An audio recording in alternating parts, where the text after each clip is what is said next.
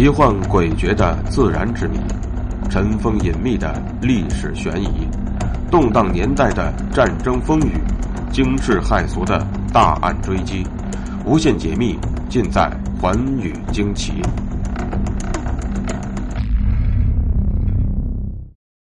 在清代的民间，流传着许多乾隆皇帝的传说。除了他的出生地之争之外，还有一个让人震惊的传说，那便是他是海宁陈阁老之子。浙江海宁在清朝时属杭州府，是濒临海边的一个小县城。海宁的地方虽小，却因为在这里能观看到气势磅礴的海潮而闻名于世。相传，康熙年间。皇四子胤禛和朝中大臣，来自海宁的陈大官也称陈阁老，二人关系很好，两家往来也十分密切。而那一年，恰好雍亲王的王妃钮祜禄氏和陈阁老的夫人分别生下了一个孩子，而且是同年同月同日生。只不过，陈夫人随愿生了一个白胖的小子。而王妃生下的却是一个女儿。某日，雍亲王让陈家把孩子抱入王府看看，可是当孩子送出来的时候，陈家的白胖小子竟变成了小丫头，这让陈家上下个个目瞪口呆。陈阁老知道是被胤禛掉了包，但素知雍亲王的手段，知道此事性命攸关。不敢前去理论，于是只好劝全家忍气吞声算了。雍亲王之所以换陈家的孩子，是因他在争夺皇位中和诸兄弟势均力敌。但是当时自己只有一子，而且懦弱无用，不为父皇所爱，因此他觉得自己在这一点上处了下风，有必要要弥补这一缺憾，所以才有了换子之举。而那个被雍亲王调包的胖小子，据说便是乾隆皇帝。这种说法不知产生于何时，但在民间流传却相当广泛，而且这故事越说越真。此外，还有传说，雍正皇帝在登基之后，特别擢升了陈氏宗族数人，礼遇深厚，就是与此有关。而乾隆当上皇帝之后，曾经六下江南，竟有四次是在陈阁老的私家园地停驾暂住，目的就是要到海宁去探望亲生父母。海宁民间更是盛传，陈家有乾隆皇帝亲笔题写的两块唐匾，一块是爱日堂，一块是春晖堂。爱日也好，春晖也罢。用的都是唐代诗人孟郊《游子吟》一诗中的“谁言寸草心，报得三春晖”的句子。乾隆皇帝若不是陈家之子，谈得上报答父母如春晖一般的深恩吗？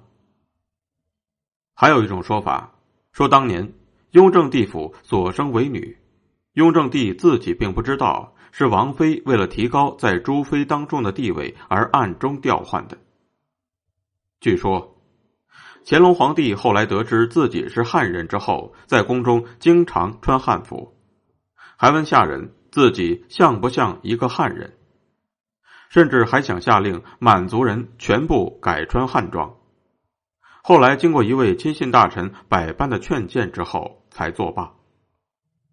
当时还有人写了一首诗说明此事：“剧足言官高渤海，一文百代美传遗。”免留汉制终南赋，曾向安澜筑翠围。诗中的高渤海指的便是陈氏祖上原为渤海高氏。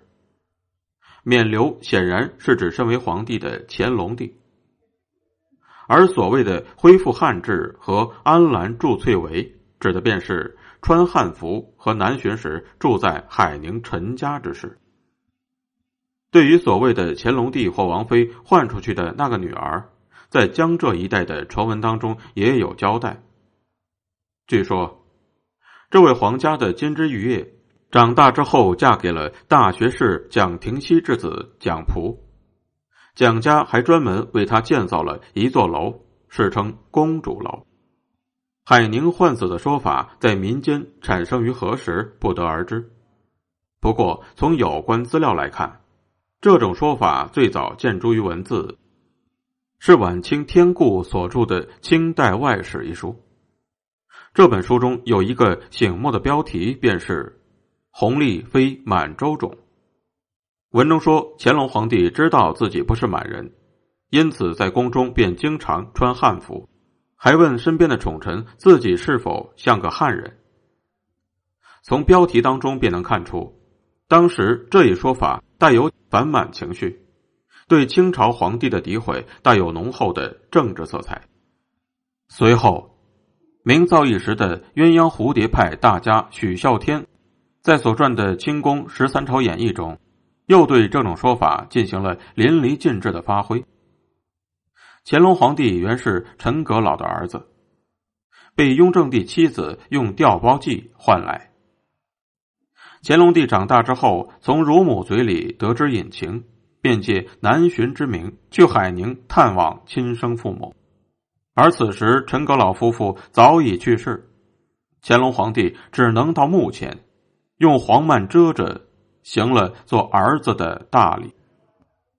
许孝天自然生动、形象真切的描述，十分迎合百姓的口味。而随着《清宫十三朝演义》的风靡，这种说法便愈加深入人心了。近些年来。有关乾隆帝是海宁陈家之子的传闻，更是接连不断的闯进了文艺作品，而且愈演愈烈。其中影响最大的便是武侠小说大家金庸所著的《书剑恩仇录》。金庸先生便是浙江海宁人，从小就听到了有关乾隆帝的种种传闻。他的第一部武侠小说《书剑恩仇录》。也就紧紧围绕着乾隆帝的身世之谜展开。书中写道：当时江湖最大的帮会红花会的总舵主于万庭夜潜皇宫，将乾隆皇帝生母陈氏官夫人的一封信亲手交给乾隆。信中详细的写了当年经过，又说他左腿有珠玑一块为证。在于万庭走后。乾隆帝便把自己的乳母廖氏传来，秘密询问，从而便知道了自己的身世。当年陈世官的小孩被抱进雍亲王府，哪知抱进去的是儿子，抱出来的却是女儿。陈世官知道是四皇子掉了包，大骇之下，一句话都不敢泄露出去。金庸还在书中写了陈世官的三公子，乾隆帝的亲弟弟陈家洛。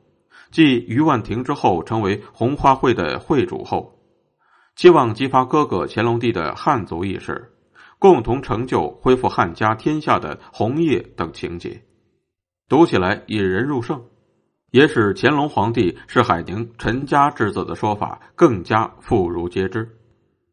传说这么多，传闻这么广，真有点假作真实，真亦假的感觉。那么。乾隆皇帝究竟是不是海宁陈阁老的儿子呢？如果事实的确如此，乾隆皇帝便是海宁陈世官的儿子，他完全便是一个汉人皇帝。那么事实究竟如何呢？有人对这种说法的前前后后进行了考证，发现了一些问题。从雍正帝方面看，根据《清史家谱玉牒》记载，弘历诞生以前。雍正帝虽然长子次子早殇，但第三子已经八岁了。另一个王妃过了三个月又添了一个儿子，因此根本没有必要偷换他人之子。再说，当时雍正皇帝年仅三十四岁，还有很强的生育能力，也没有必要这样做。退一步说。那时的乾隆皇帝自己能不能够登上皇位，还在两可之间。他又凭什么知道陈家的儿子便是一个大富大贵之人，能够讨得父皇欢心呢？再说，假设就是为了争夺皇位，偷换了一个汉人之子，以雍正帝的心计，也断不会把皇位传给他，让他稳坐大清江山。这种说法无疑把历史简单化了。说雍正帝不知内情，是王妃擅作主张把女儿换成了男孩，也是不可能的。因为清代对皇子皇孙的诞生有一套严格的记录制度，皇孙诞生会马上派遣本府太监报奏内务府奏事官，再有宗人府专折奏闻皇上，以备其名。根本不可能数月或者数日之后才报告。况且，生孩子时，稳婆环列育于事后，还有不少的宫女跑前跑后，是男是女，众人皆知。想要调包是非常不容易的。从陈家这方面看，更无这种可能。据考证，当时陈大官并不在京城任官，即使夫人生下了一个孩子，也不可能被雍正帝调包。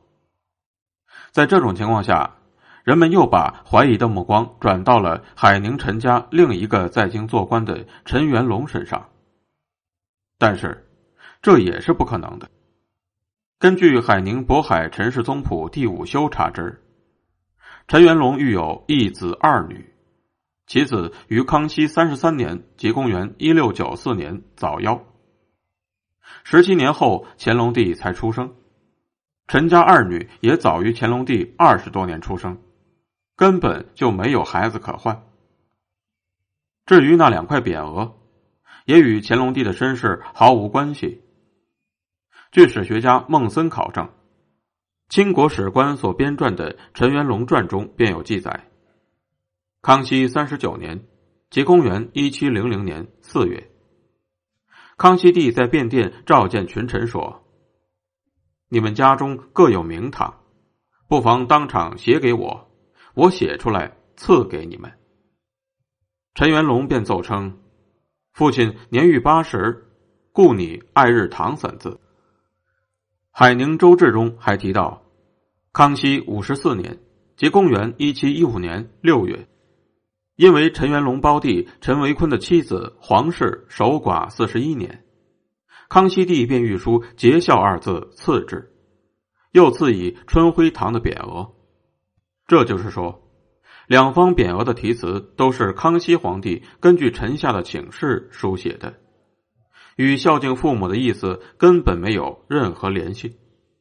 其实，乾隆皇帝和陈阁老属于正常的君臣关系，根本没有传说的那么神乎其神。事实上，陈阁老在乾隆六年（即公元一七四一年）担任内阁学士后不久，便因为起草谕旨错点而被革了职。当时，乾隆皇帝还曾经当面痛斥他说：“无参赞之能。”多悲烦之节，伦非重地，实不称职。乾隆皇帝如此不留情面，哪里有半点的父子之情呢？根据档案记载，乾隆皇帝南巡到海宁，主要是为了视察耗资巨大的钱塘江海棠工程。作为农业立国的封建王朝，清朝的统治者对修建和维护水利工程十分重视。康熙帝在位时，便对黄河水患进行了大规模的治理。雍正帝以后，水利建设的重点便移到了东南海棠之上。而到乾隆帝时，海潮北区海宁一带潮患告急，而海宁大堤一旦冲破，苏州、杭州、嘉兴、湖州这一带全国最富庶的地区势必会被淹没。到那时，将会严重影响国家的税收和漕粮的征收，因此，为了亲自视察海棠工程情况，乾隆皇帝便效仿其祖父的做法，六下江南，四次亲临海宁检查海棠工程。当时建造的某些工程，至今仍然起着挡潮防患的作用。当年乾隆皇帝巡视时，作为偏僻小县海宁的唯一名门望族。由陈家接驾便是理所当然的。乾隆前后共在陈家住过四次，但却从未召见过陈家子孙。那么，传说当中的升堂垂询家事之事便更加无从说起了。至于蒋氏娶雍正帝公主之事，据考证，蒋溥先后有过三位夫人，其中第二位是一个陈姓女子，但并非陈大官或者陈元龙的女儿，只是陈家的远亲，更与雍正帝毫不相干。对于所谓的公主楼，史学家孟森曾经专门前往当地进行了调查，结果当地人都说家乡并没有什么公主楼。正所谓解铃还需系铃人，我们看看把乾隆帝是海宁陈家之子的故事写得深入人心、影响最大的金庸先生是怎么说的。金庸先生曾经坦诚的告诉读者，《书剑恩仇录》当中所谓的乾隆帝的弟弟。陈家洛这个人物是我杜撰的，而且他还明确声明，历史学家孟森做过考证，认为乾隆皇帝是海宁陈家后人的传说是靠不住的。后来，金庸还曾经俏皮的说，历史学家当然不喜欢传说，但是写小说的人却是喜欢的，无可厚非。作为一位武侠小说大家。金庸先生更加重视艺术的真实，而不是历史的真实。虽然金庸做了如此说法，但毕竟历史已经离我们越来越远，真相究竟如何，恐怕谁也不好下个定论。不过，此种说法之所以会在民间如此盛行，原因倒是可以说个二三。首先，海宁陈家当时确实十分显赫。曾经位居宰相者三，康熙朝更有陈家三人同榜的荣耀。如此簪缨之族、显贵之家，自然格外引人注意，也难免为好事者所热论。其次，乾隆皇帝六下江南，曾经四次驾幸海宁陈家，在封建社会，这是何等荣耀，也自然会惹人遐想。其三。主要还在于早先这种说法迎合了汉族士大夫对满清的仇视以及丑化的心理，和民间反满情绪的高涨密切相关。比如，最早提出这一说法的时间正是晚清末年，最后文人们的著书立说对这种说法的传播更是起到了推波助澜的作用。这些也从一个侧面见证了民俗文化的厉害。不过，至今海宁换子说仍然深入人心，也仍被许多人所津津乐道。